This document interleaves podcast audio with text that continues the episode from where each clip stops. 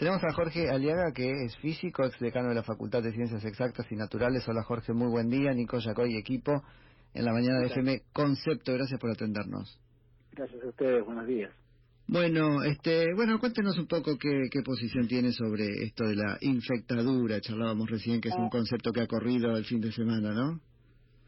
Eh, bueno, yo la verdad que no, no, no tengo una, digamos, a ver, no tengo nada que ver con esa posición. Nosotros, yo soy parte de un grupo que eh, decidió sacar una, una carta eh, ayer, tiene una visión muy grande y el eje de nuestra carta no es contraponerse a nadie, digamos, no, no, no es nuestra idea debatir ni polemizar, simplemente lo que nosotros queremos marcar es, por un lado, que hay un, hecho evidente y es que la cuarentena en Argentina ha tenido éxito, es decir, que se planteó un objetivo inicial que era no solo preservar el sistema de salud, no solo darle tiempo al sistema científico para que desarrollara nuevos test y nuevas soluciones a, la pandemia, que, que de hecho eso ha ocurrido, las dos cosas ya ocurrieron, sino que además tuvo éxito en evitar muertes y para, digamos, eso yo creo que no se debate. Me parece que cualquiera que ve lo que está pasando, no, no solo lo que pasó en Italia, en España, en Nueva York, sino lo que está pasando en las principales capitales de Latinoamérica, se da cuenta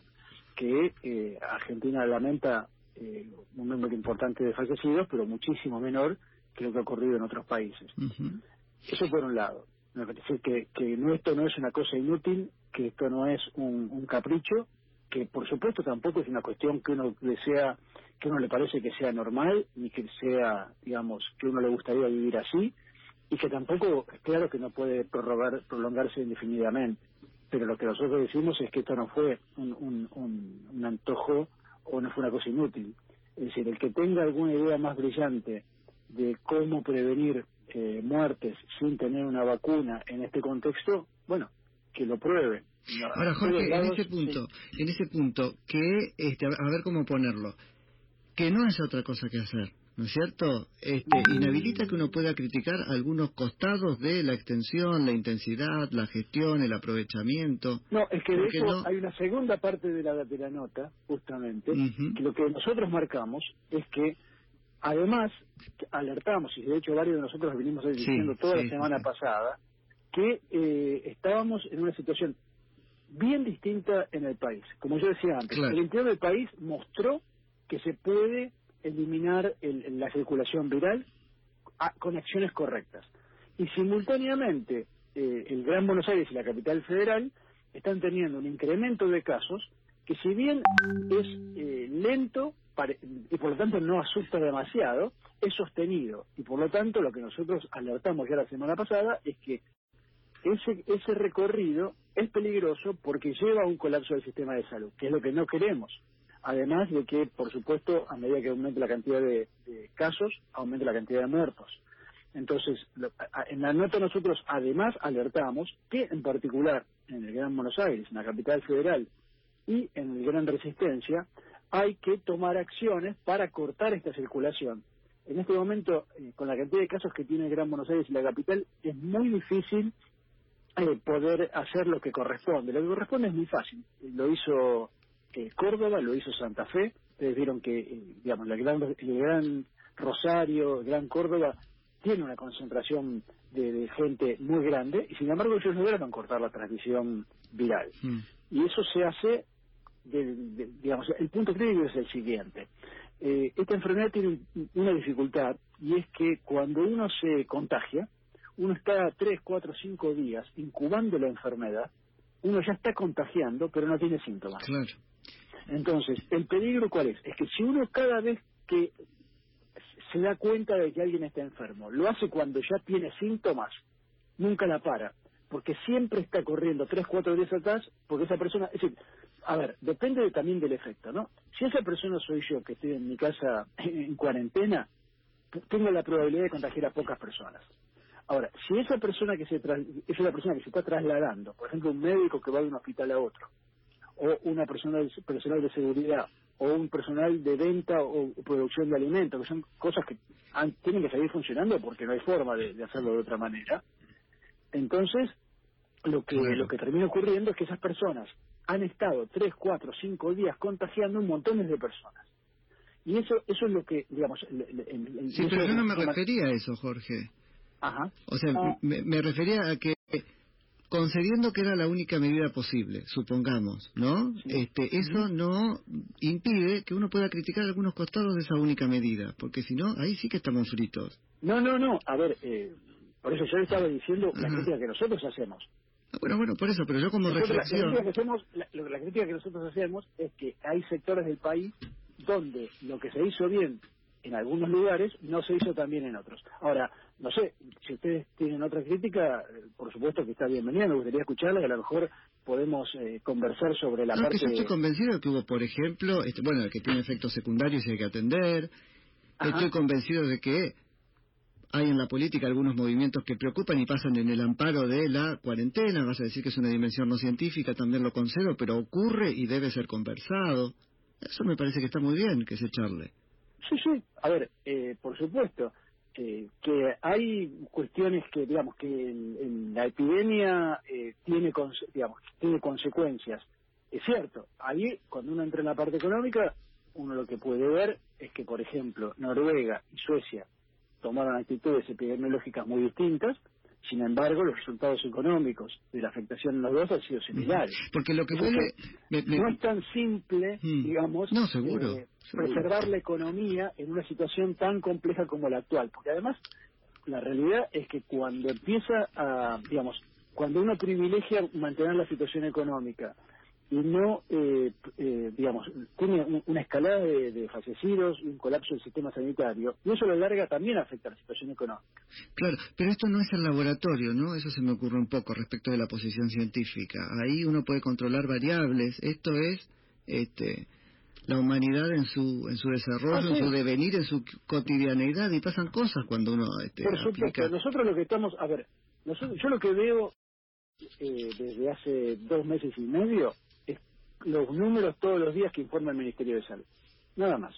Y en base a eso, digo cómo se comportaron esos números y obviamente eso da una idea de lo que podría pasar después. Después yo no tomo decisiones. Eh, Jorge, buen día. yo simplemente lo que digo es que si se hacen ciertas cosas, vamos a tener ciertas consecuencias y ciertos resultados. Lo el resto después mm. se me escapa. No, lo que yo tomo es que por ahí, después hablaremos con alguien de los que inventaron el término, ¿no? Lo que vuelve dura, esta infecta dura, es la bueno, la creación de ese clima donde hay cosas sobre las que no se puede este, pensar, que no se pueden criticar. Pucha, eso es eh, gravísimo. y viniendo del campo del conocimiento, supongo que lo comparte.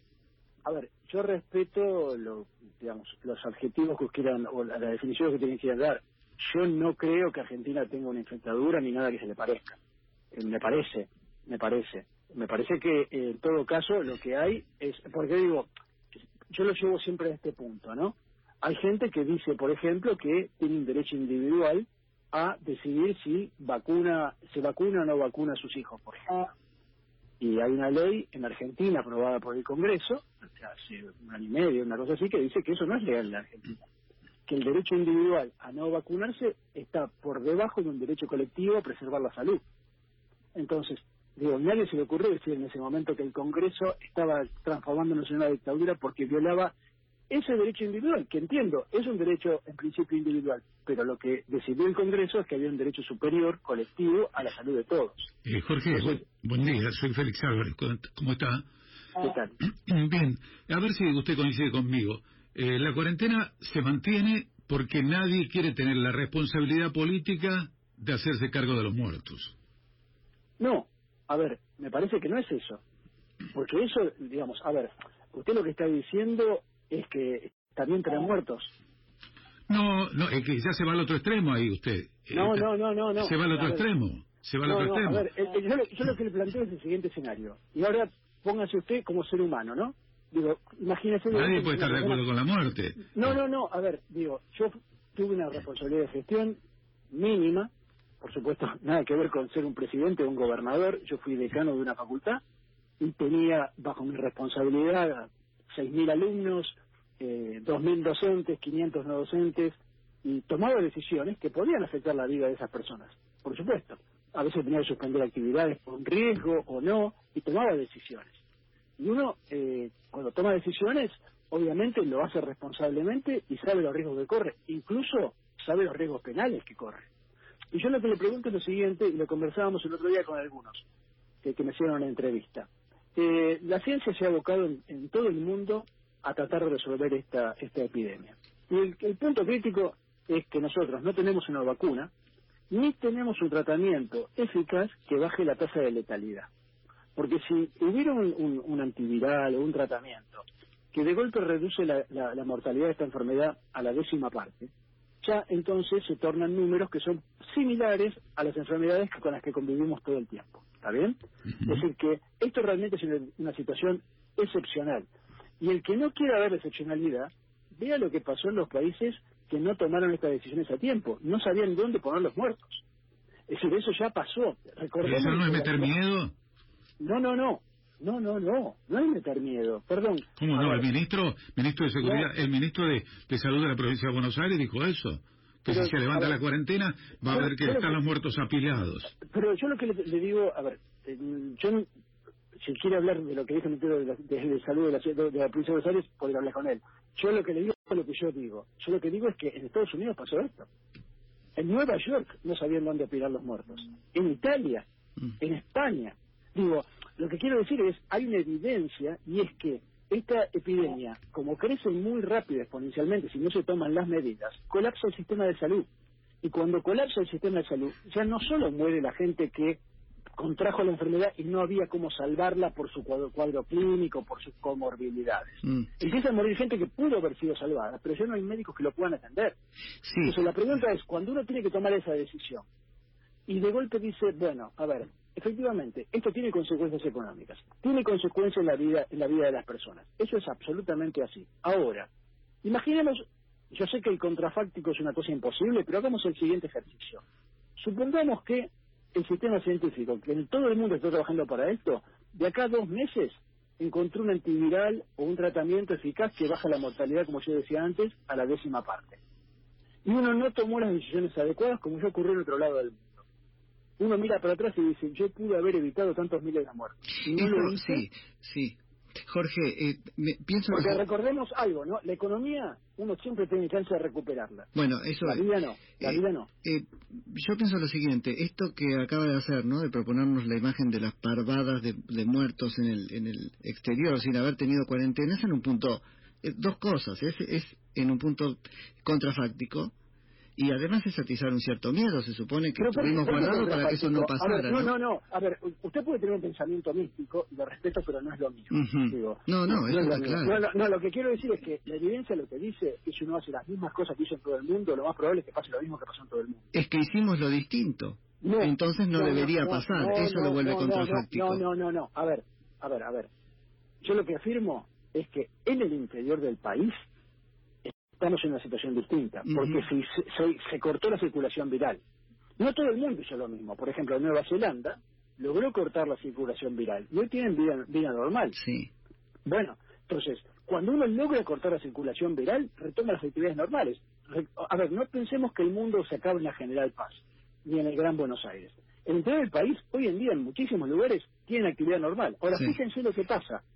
Cuando llega una persona de la capital federal, de Gran Buenos Aires, a esos lugares, aparecen focos. Lo que tenemos que hacer es bajar la, circulación viral en esta zona, porque esto es lo que está comprometiendo el éxito, el éxito y, poder retomar las actividades. Uno lo que quiere es poder retomar cuanto antes. Lo que, lo que estamos alertando es que si mm. lo hace en estas condiciones, es muy peligroso. Pensamiento místico, me dice, ¿no? Ahí hay otra, otra cosita relacionada con la este, infectadura. Lo que no piensa este, como yo es místico, no es científico, no, eso fue duro, eso fue duro.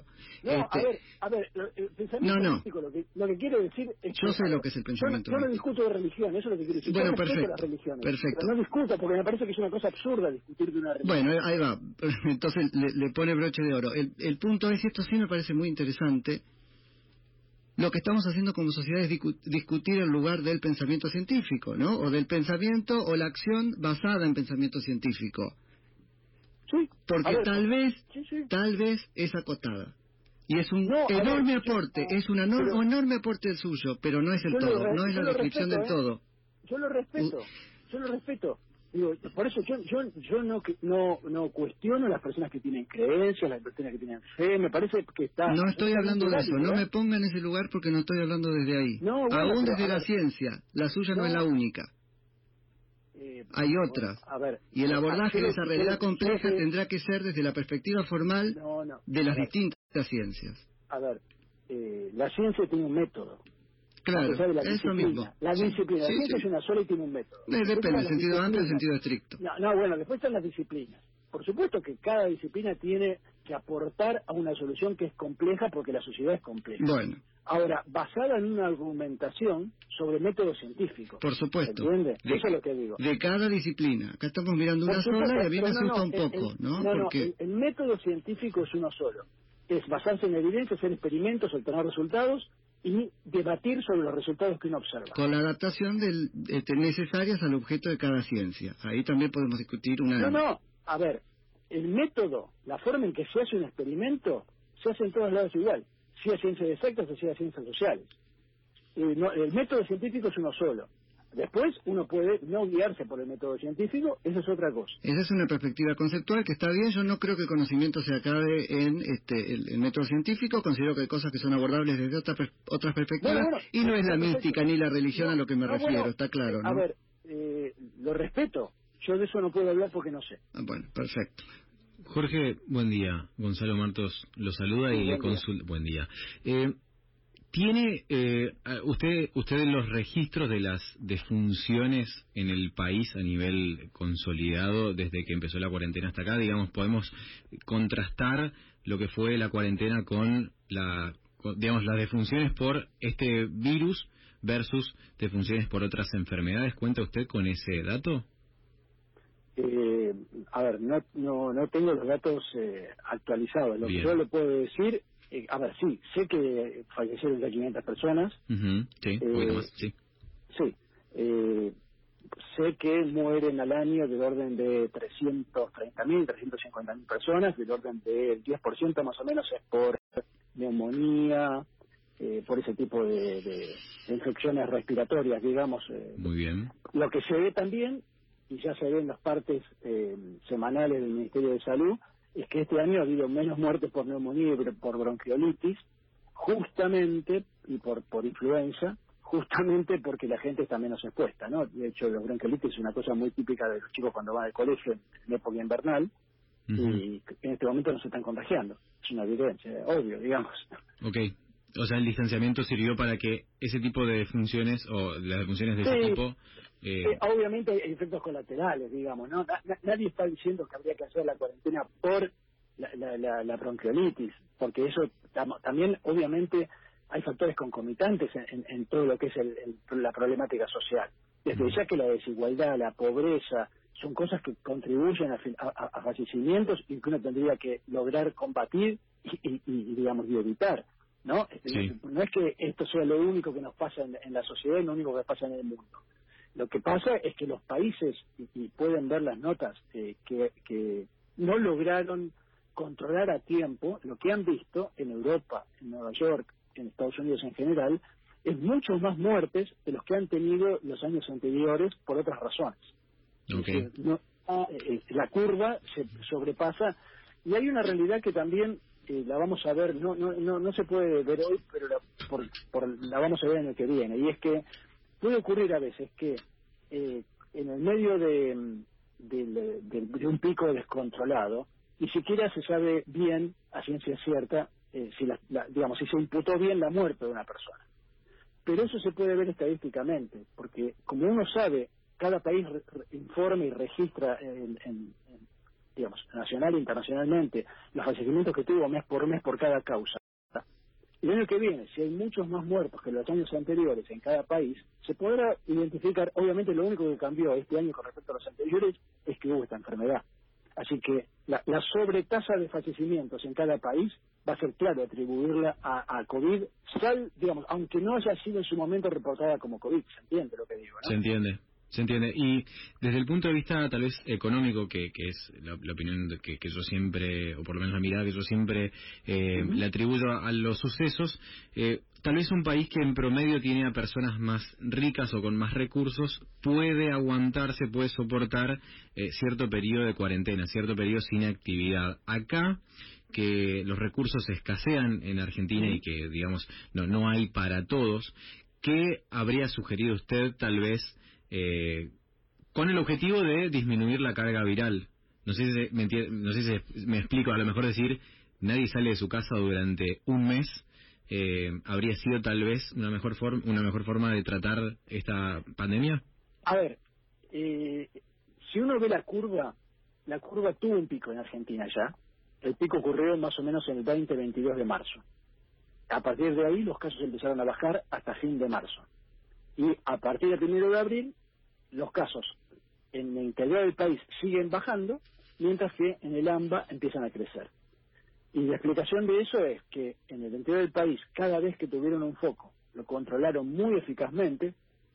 Por ejemplo, ustedes, no sé si escucharon, en Córdoba hubo un foco en el mercado central y una persona apareció contagiada ahí y rastrearon 900 personas con las que había estado cerca para lograr contener todos los posibles contagios. Bueno, cuando uno es capaz de hacer eso, logra que la enfermedad no se propague. Eso, evidentemente, en el Gran Buenos Aires, en la capital federal, no se hizo con esa eficacia y tenemos cada vez más casos. Ahora, la pregunta es, ¿quiénes son los que contagian? Bueno, las, evidencias de los números lo que nos indican es que son los exceptuados. Si es la gente que se está trasladando, lo cual es, es razonable. Ahora, la pregunta que usted me hacía es, sí, a ver, a veces nosotros con, en física eh, hacemos una caricatura de las soluciones que a veces se propone desde la física teórica pues son irrealizables. Entonces, efectivamente, si todo el mundo se queda en su casa y nadie está en contacto con nadie, por supuesto, no hay, en 15 días no hay más circulación viral, porque la enfermedad en 15 días terminó y ya está, listo. Eh, algunas personas fallecieron y otras personas se curaron y, no hay más virus. Ahora, la pregunta es, uno no puede estar 15 días sin comer. Entonces, alguien en esos 15 días tiene que seguir produciendo alimentos, tiene que seguir curando a la gente, es decir, por eso están los aceptados. Los aceptados son servicios esenciales, médicos, gente que produce alimentos, gente que los vende, eh, personal de seguridad que cuida la seguridad pública.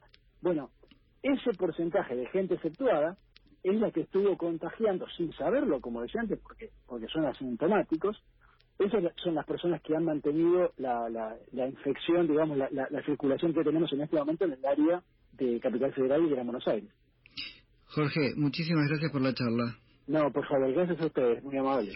Jorge Aliaga, que es físico, ex decano de la Facultad de Ciencias Exactas y este, Naturales y firmante ¿sí? de un documento, eso es lo que nos faltó este, contarles, acompañado entre otros por Adrián Paenza, que este, lo traigo porque es el más, el más conocido de ellos, eh, y que a la noche de anoche tenía unas 15.000 eh, adhesiones. Es un tema interesante para, para traer porque se está volviendo, ¿no? Una manera de, más que de conversar, de reaccionar respecto a la opinión de los que no forman parte de estos colectivos. Así que yo lo tomo y en algún momento de este programa, del de la tarde, vamos a entrar acá. Me parece que hay muchísimo que dejó esta nota, ¿sí? 47 minutos de las 7 de la mañana.